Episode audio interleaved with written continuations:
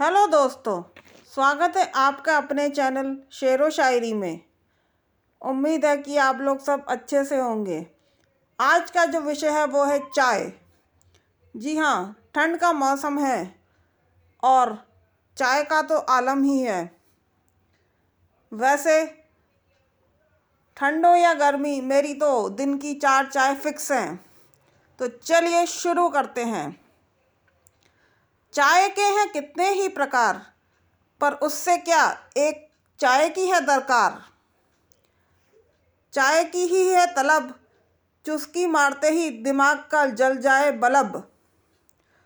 सुबह की एक कप चाय अदरक वाली, दिन बन जाए अगर मुस्कुराते हुए लाए घरवाली पीकर चाय का एक प्याला, समझ में आए सारा मामला। चाय का लगा लो, बस, ठेला। बैठकर गपशप करने वालों का लग जाता मेला।